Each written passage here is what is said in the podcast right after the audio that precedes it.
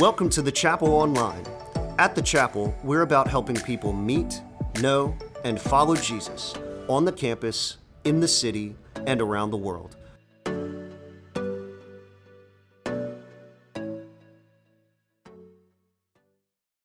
Well, good morning, everyone. I'm really glad that you've joined us on this Mardi Gras weekend. And as, uh, as, we, uh, as uh, Andrew said, I want to thank you for all the contributions of diapers and wipes.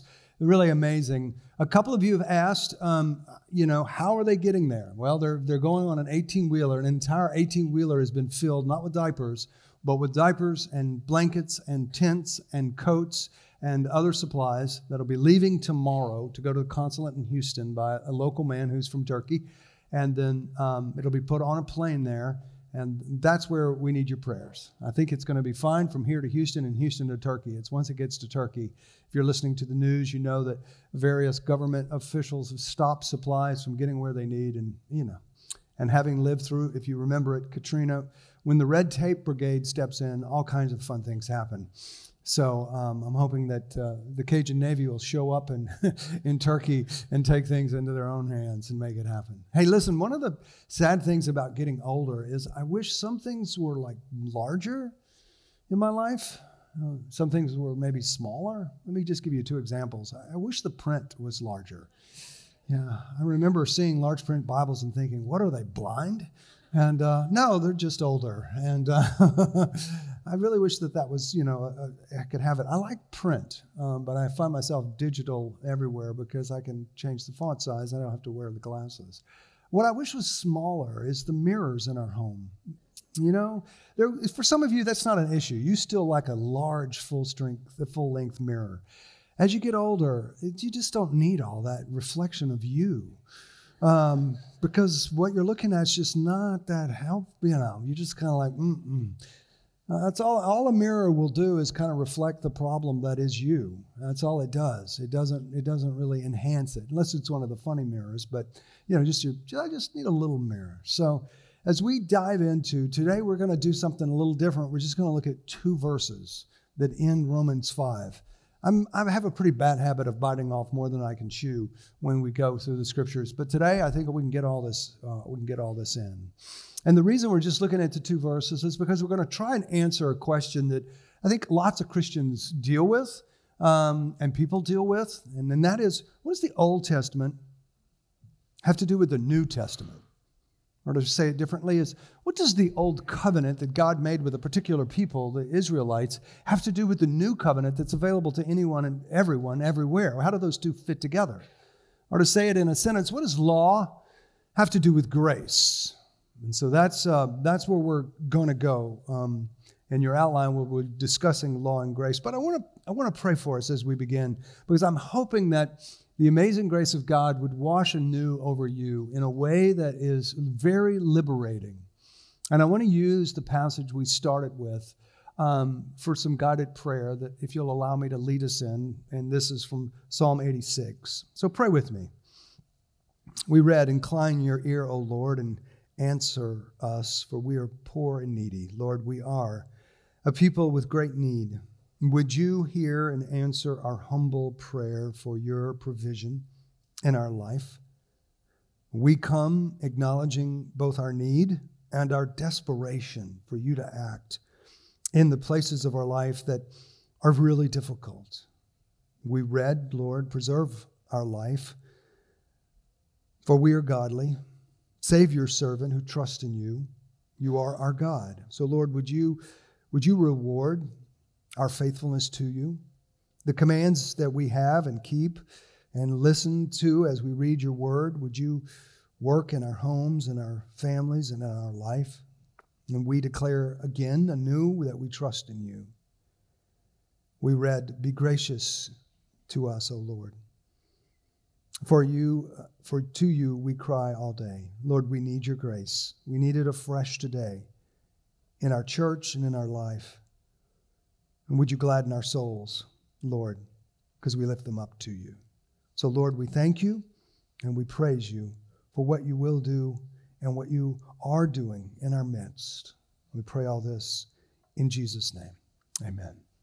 The law and grace. The law and grace. In chapter 5, the Apostle Paul has taken time to kind of lay a foundation that gets us to this point. So here are our verses for today. They'll be on the screen behind you. Very simple. The law was brought in so that the trespass might increase, but where sin increased, grace increased all the more. So that, just as sin reigned in death, so also grace might reign through righteousness, bringing to bring eternal life through Jesus Christ our Lord. The compelling, you might remember if you've been with us, Paul starts with Adam in chapter 5. He goes, We're going to talk about uh, the world from Adam to Jesus. And so, right here, he's going to slip in. He's going to go, Okay, what about the law? And we're going to talk about what law and all that, but what about the law? It's the Old Testament law. Because you need to remember from Abraham until Moses, there was no law. That's 2,500 years. From Abraham until Jesus, approximately another 2,500 years, there is law.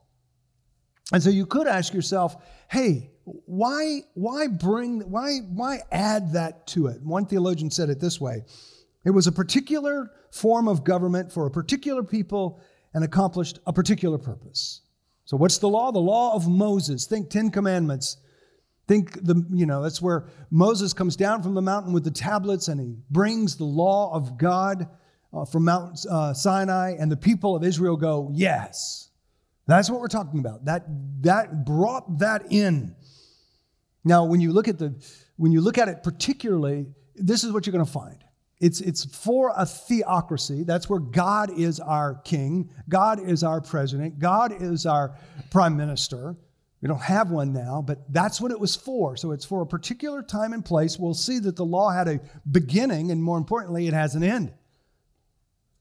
And so, what constitutes this law of Moses? Let me summarize it in three parts a moral law, which is to help us know what's right and wrong. And so it explains all that. A civil law that helps us understand what happens when you hit me on the highway with your donkey and I hit you with my donkey, or my um, the head of my axe comes off and hits you in the head and you die. What, what's the, what do the courts say about all that? And then a religious law.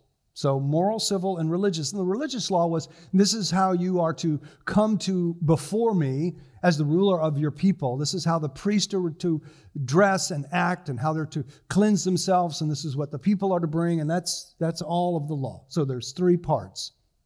And um, when you look at the New Testament, it kind of moves away from all of the little particulars and it says, let me help you understand a larger view of why it was. And it says it right there it was brought in. It kind of came in beside what God was already doing in the world, what God was already doing in bringing His glory to the world, what God was already doing in saving people. It was brought in kind of beside it almost parenthetically because it has a beginning and an end.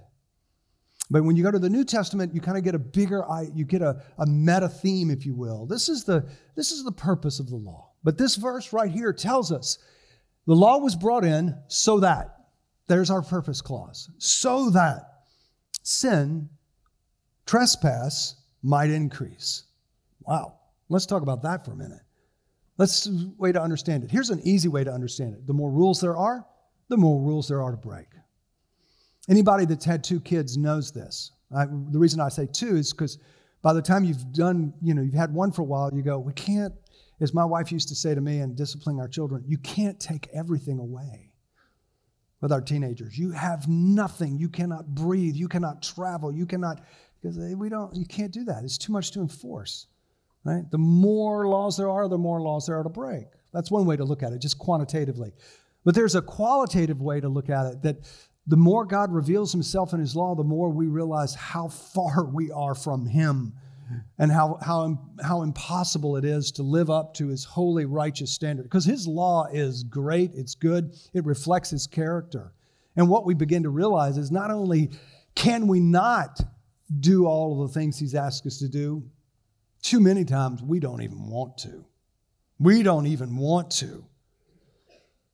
What we realize is, is what Jeremiah says in Jeremiah 17 9 the heart is wicked and deceitful and beyond cure. Who can know it? the prophet asks. And then the Lord answers, I, the Lord, know the heart. I examine what's going on. This is deeply, deeply broken. So if you look at this, one thing you can conclude pretty quickly is the law is not to make us better people.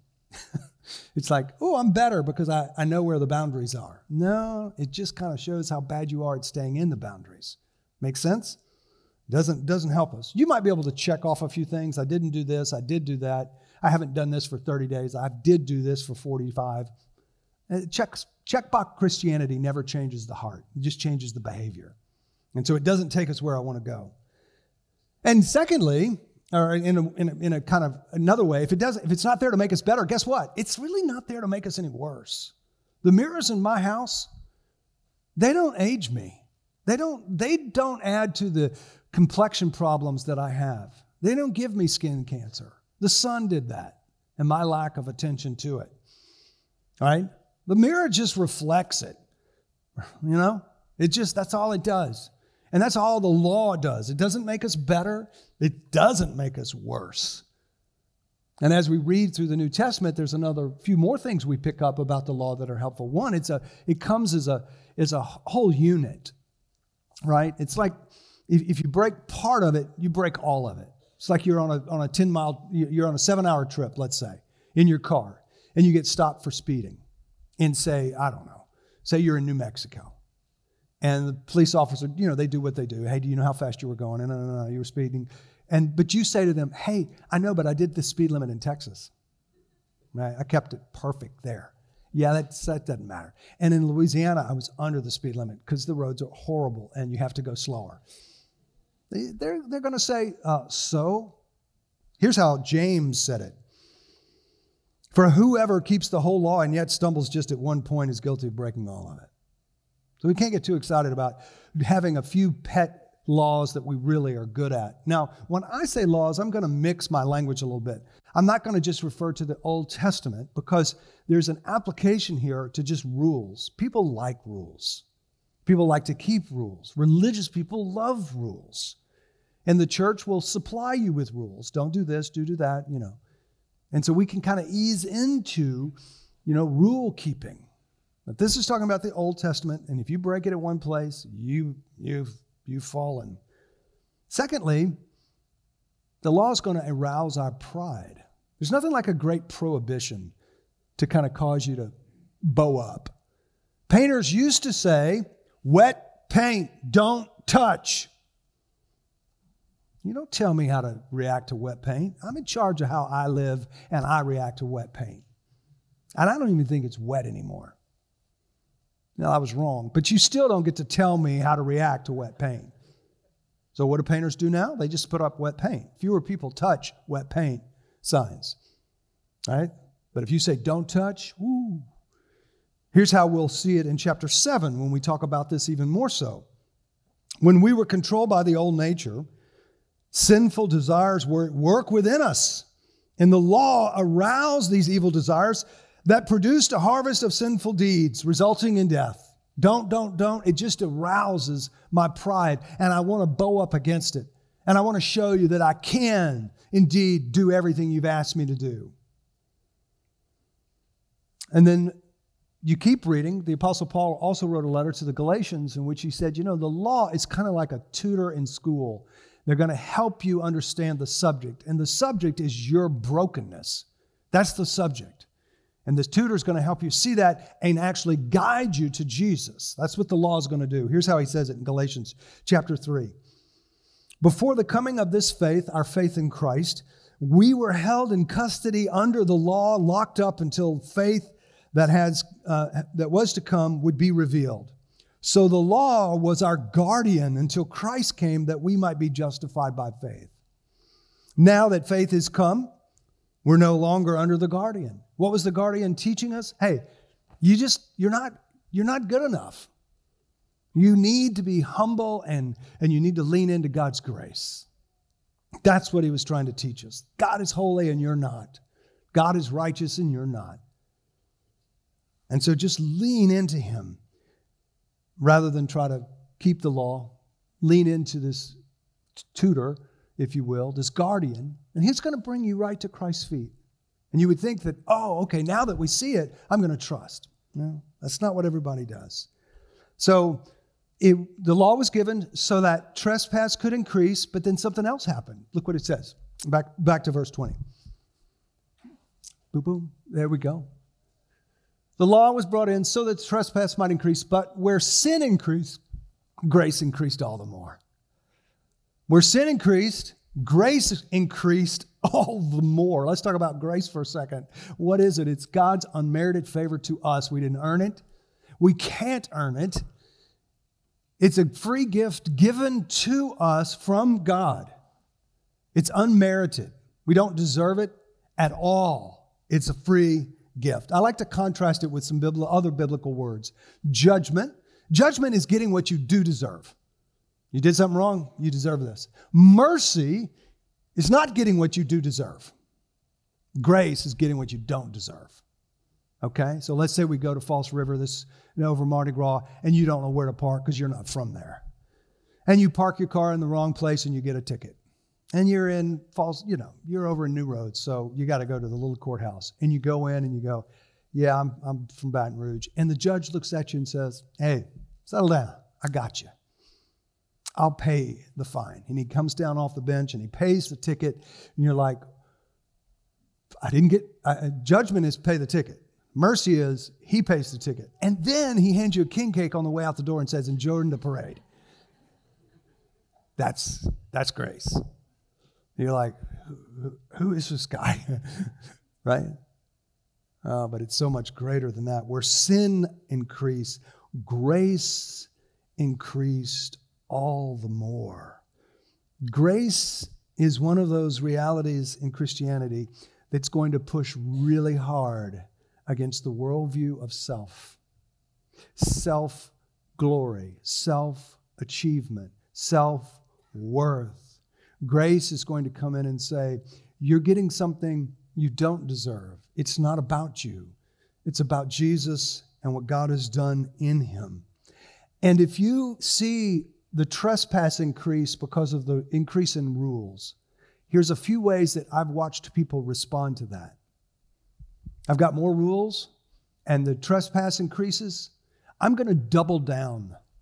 I'm going to double down on my efforts to keep all the rules. And I'm going to really do well at some of them. And I'm actually going to brag about the ones I do well about. We call these people legalists. They're going to earn their way to heaven because they're really perfect people. Maybe that's you. Maybe in, uh, left to yourself, you're kind of a closet legalist.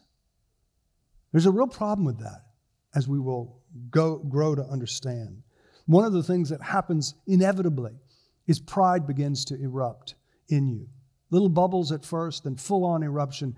And then with that comes hypocrisy, because no one's perfect. So that leads to the second thing. When, when you don't embrace the increase of grace and you just leave it all to yourself, you're going to try really hard, double down, or you may not double down on keeping the rules, you'll double down on a duplicitous life. You're going to double down into hypocrisy. That means I'm going to have my church life, and I have my church language and my church clothes, and I don't curse at church, and I do the things that we're supposed to do. And then I have my secret life or my other life. Sometimes there's three lives. And in the other life, well, my language changes, my clothes change, my posture change, the rules change, and I hang out maybe with some other hypocrites, because that's what they're called, right? The duplicitous life. And here's the amazing thing about living in hypocrisy it takes an enormous amount of energy to keep those two worlds separate. May they never meet, let alone mix. And sometimes we're okay with that, but most folks really despise hypocrites, don't we? When it's in us. So some double down to keep the rules all the more when they don't accept the grace, the increasing grace. Some people double down in living a duplicitous life, and then other people, they try really hard and they get really tired, and you know what they do? They quit. And what they do today is they deconstruct. They deconstruct their faith. It used to be that a, the social pressure to leaving and abandoning your faith was so great you would never do it, let alone talk about it. It used to be called apostasy. And today it's called deconstruction. And so now I'm being my true self because I can't keep the rules. And I would say this Many times it's because you've refused to embrace the increasing grace, the abounding grace of Christ. And you're just trying to do it on your own. And boy, is it exhausting to try to be perfect for even a minute. Oh, I can get tired thinking about it. So we've got the legalists, we've got the hypocrites, we've got the deconstructionists who take time to deconstruct their faith and they feel better about themselves and they make their faith look worse. But here's the truth about the grace of God, and you need to hear me clearly on this. The grace of God will confront any self designed religious system there is, it will force that worldview to be deconstructed.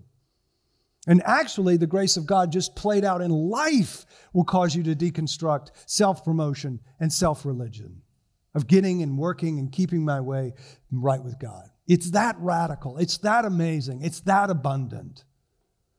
There's another group that looks at the increase in, in, in um, uh, trespass and they go, you know what? I can't believe God would do this. He's just up there and he's, uh, his whole purpose is to tell me when I've stepped out of line. And he's drawn a whole lot more lines. So I'm not even interested in him. Sometimes we call these folks atheists, sometimes we call them agnostic. And maybe, maybe that's you. Maybe, maybe you were in a sport where you had a coach that just never let up. All they did was tell you what you did wrong. And that was how they defined their existence yelling and screaming, You're out of bounds, you're lazy, you're dead. Or worse than a coach, maybe you have a parent that reared you in a way that they were so exacting, so demanding that you be perfect, that you never make a mistake, that you either just said, I'm done, and you run away, and you deconstruct, or you get angry and you hate your parents, or you learn to just live a duplicitous life. But to think that God's only there to point out our mistakes is to misunderstand God. Eugene Peterson, in his translation of the New Testament uh, in the message, translates John 3:17 this way. God didn't go to all the trouble of sending his son merely to point an accusing finger telling the world how bad it was. He came to help, to put the world right again. And this was God's plan all along that the guardian of the law would hold us and keep us aware of our own inability until someone could come and rescue us, the great Messiah, Jesus Christ. So there's a fifth response it's a humble response. It's a response of, I can't, I don't want to, and when I try, I only exalt myself, not God.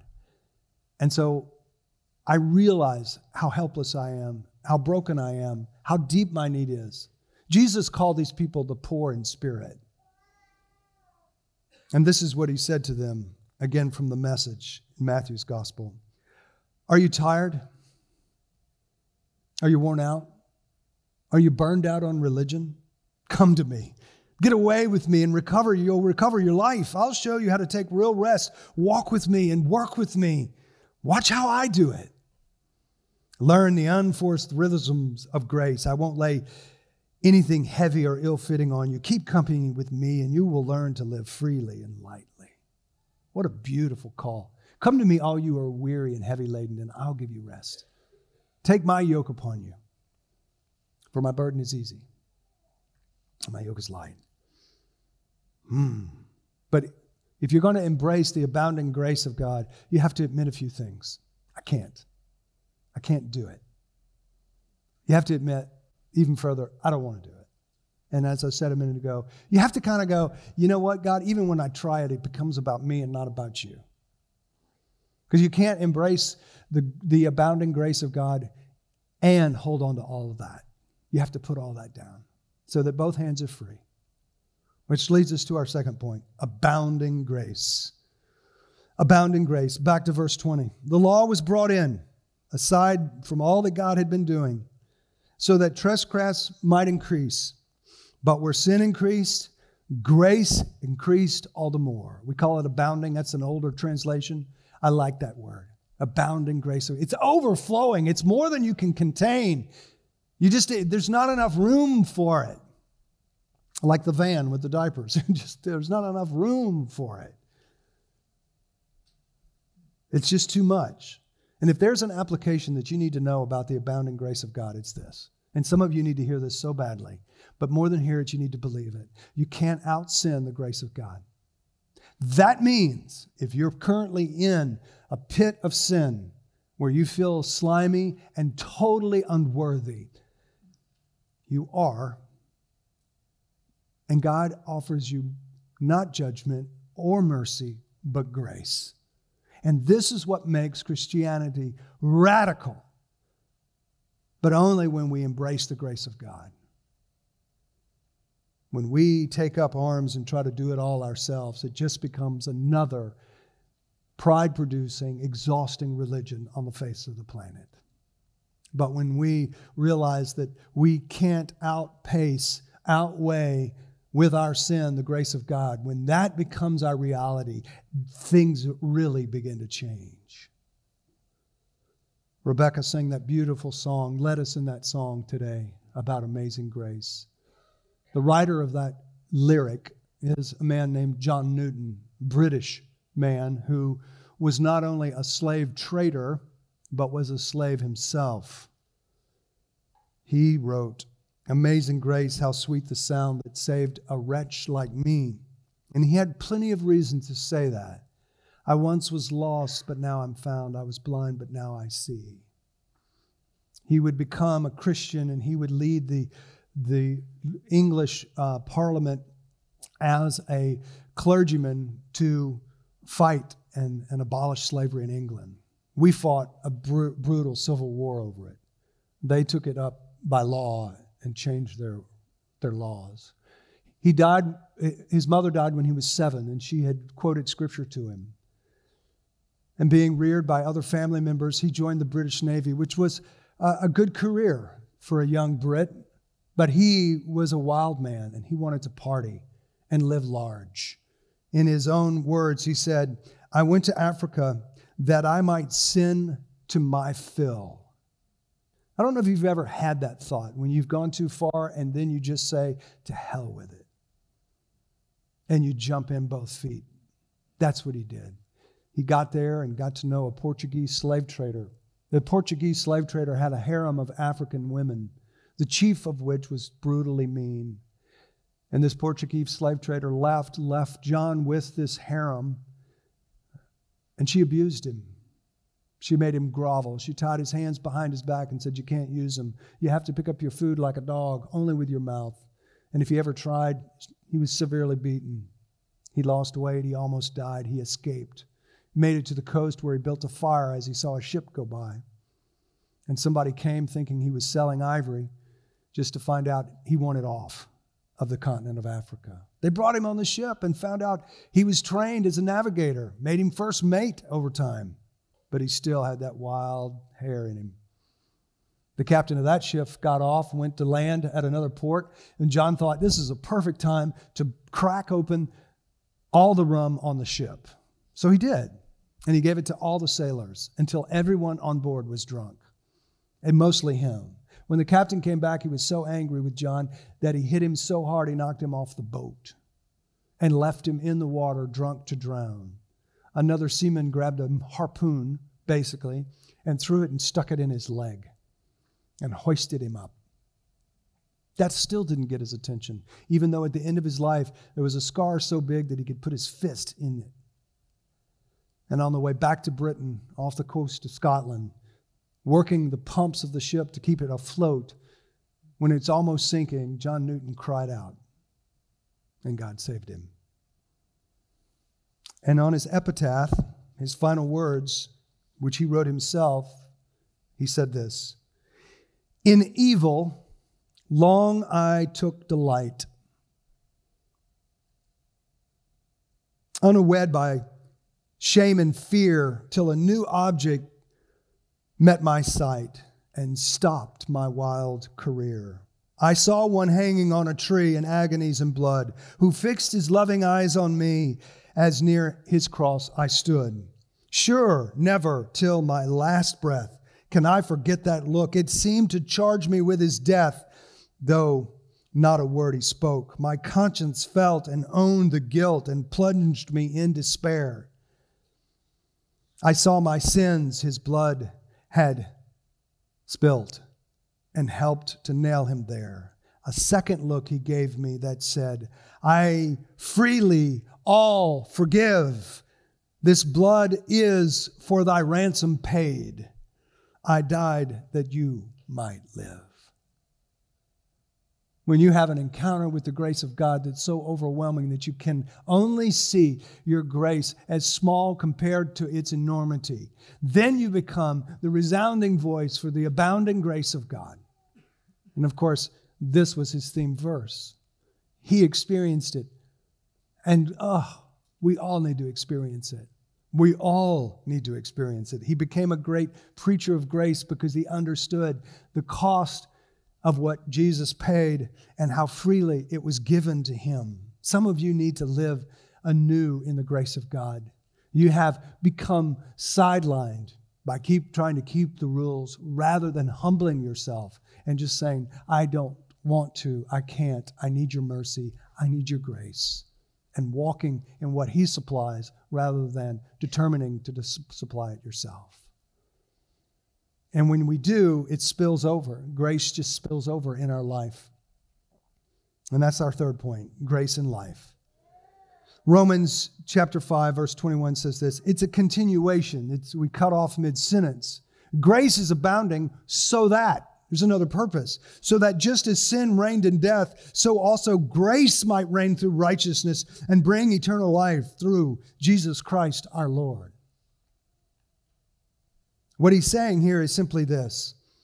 In, earlier in verse 14, he said death reigned from the time of Adam to the time of Moses. And now he's saying sin reigns. What caused death to reign? It was sin reigning. It gave death its power. In verse 17, it says this For by the trespass of one man, that was Adam, death reigned through that one man. So, how much more will those who receive God's abundant provision of grace and the gift of righteousness reign in life? We reign in life. How is that so? Because grace reigns in righteousness. Grace feeds the righteousness of Christ, which we then believe in. How is it possible? It's all through the grace, it's through Jesus Christ. That's what makes it possible. And I want you to see this death reigned, past tense, so that grace might reign through righteousness. One is a stated fact, the other one is a beautiful possibility. What is the difference? Your faith in Jesus Christ means that grace might uh, reign through righteousness. And what is the end result? It is to bring us, to bring eternal life to us and bring us to eternal life. That's not just a duration of life, that's not just life in heaven, that's life now. It's a kind of life. It's a life that's established not on my righteousness, but it's on Christ's righteousness. And it says, through Jesus Christ, and it ends with this phrase, our Lord. That's a personal uh, preposition. It, my Lord, our Lord. If you choose to reject the increasing grace of Christ that comes with the increasing trespass, you reject Christ. To reject grace is to reject Christ. That's how he operates. He operates through grace. To think otherwise is to make Christ nothing. Here's how Paul put it in Galatians chapter 2 verse 21. I do not set aside the grace of God. For if righteousness could be gained through the law, Christ died for nothing. For nothing. So I want to ask you a question, and I want to ask you to place yourself where you stand. I'm going to have some circles up here, and I want you to think that's my circle. That's where I belong. That's my camp. So here they are. Let's hope it works. The first circle is I stand here. I'm going to work my way to heaven. That's what the W stands for. My efforts to keep the rules. I'm going to keep the increase of transgression at bay because I'm going to do it all myself. I'm going to work my way to heaven. Here's the second one Christ plus works. I'm going to trust Christ, but I am going to also work. So if you come from a Catholic background, I find lots of Catholics will put themselves right there. And here's the last one Christ alone. Christ alone. So let's talk about what it means, what each means in relationship to Christ's death. The first one is that if I can get to heaven and I can make myself righteous, then Christ's death was completely unnecessary. He died not for me, but it was pointless. The second one says this Christ's death was disappointing. I remember telling this to a man probably in his 50s on the shores of the Amazon River through a translator. I drew this on the ground, and he had put himself squarely there. And when I said the word disappointing and it got translated, he began to cry. He began to cry because the Jesus he loves, that, that doesn't make sense. That doesn't make sense. His death was sufficient. And if that's true, then I need to trust in Christ alone. And it's funny how we can move back functionally to a worldview that's here. We keep talking about worldview at the core of my being. I'm going to trust Christ, but I'm going to also do this, do this. But what would happen to you? What would happen to your roommates? What would happen to your parenting? What would happen to your marriage? What would happen to our church? What would happen to our church community in Baton Rouge if we, we stood on nothing but the sufficiency of Christ? I can tell you a few things that begin to happen. We begin to be more humble because I did nothing, could do nothing. And when looked when I looked in the mirror, all I saw was my bad and failing complexion, and I knew that I needed help. So we become more humble, we become more gracious, we become more forgiving because we're forgiven.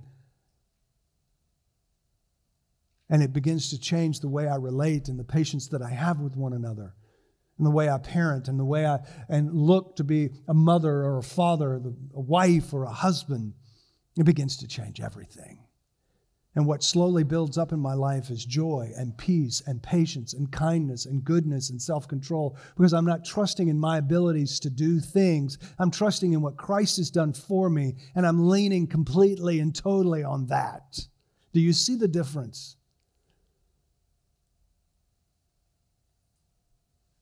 It's enormous. It's absolutely enormous. Through Jesus Christ, our Lord, my Lord, your Lord.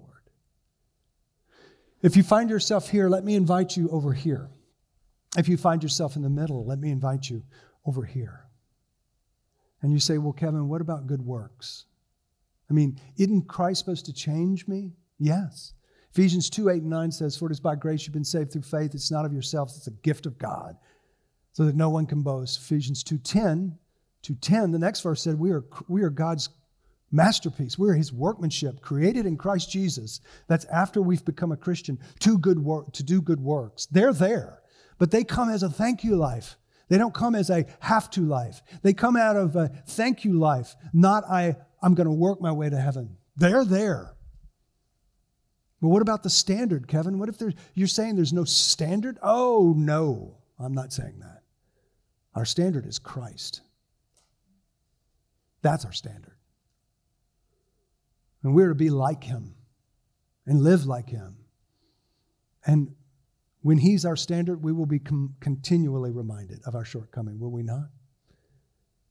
But here's what happens when the standard is wrong, some rule that we create or that is created for us, then we will, we, we're going to get off the rails. When the power to pursue it is wrong, we're going to get off the rails. If it's all up to me, it's going to end in pride or hypocrisy. And if the motivation is wrong, we're going to get off the rails.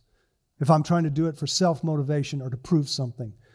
But when the object is correct and it's Christ Jesus, and the motivation is correct and it's love for God, and the power is there and it's from God, then what I've done is I've hidden myself in the sufficiency of Christ and asked Him to produce in me the life that He wants. And chapter 5 ends with this crescendo. And who is the crescendo? It's Jesus. When I reject the increasing grace of God, I promote myself. I get larger, Christ gets smaller. When I embrace the abounding grace of God in my life, He gets larger and I get smaller. I have nothing to brag about. I have nothing to boast about but my own weakness as the Apostle Paul was told by God, My strength, Paul, is going to be made perfect in your weakness. My grace is sufficient for you. And therefore, Paul says, I boast all the more in my weakness. Because then Christ is going to be shown. As we sang, we have this treasure, this salvation in jars of clay, so that the all surpassing power of God may be evident in ourselves. It's from Him, It's of Him, it's for Him, and it results in His glory. The, all that's not in my notes, so you have to excuse me. I just kind of. Here, here's my deepest prayer for you that you'll be knocked over by the grace of God, that it will dumbfound you, and that you will find yourself running back to it over and over again, over and over again. And in doing so, that you will become more like Christ as his righteousness is available to you. And then you'll say, everything that happens in my life that's of any value is through Christ Jesus, my Lord. Let me pray for us. Father God, thank you so very much for the grace of God, for your grace to us through Jesus Christ. It's so easy to misunderstand you at times, and I don't know why. But you were so gracious to the people of Israel, leading them, rescuing them, redeeming them, being patient with them. And while I can't fully understand all the reasons for the law, you tell us many and they're to help us understand our deep, deep need for you. And you then provide it through Jesus Christ. How gracious you are. When you could demand justice, when you could offer mercy, and still you offer us grace through Jesus. So may He be the center of our life. May He be the center of our homes. May He be preeminent in our parenting. May He be the source of strength in our marriage. May He be the head of our church. And may He be King of our kingdom. We pray in Jesus' powerful name. Amen.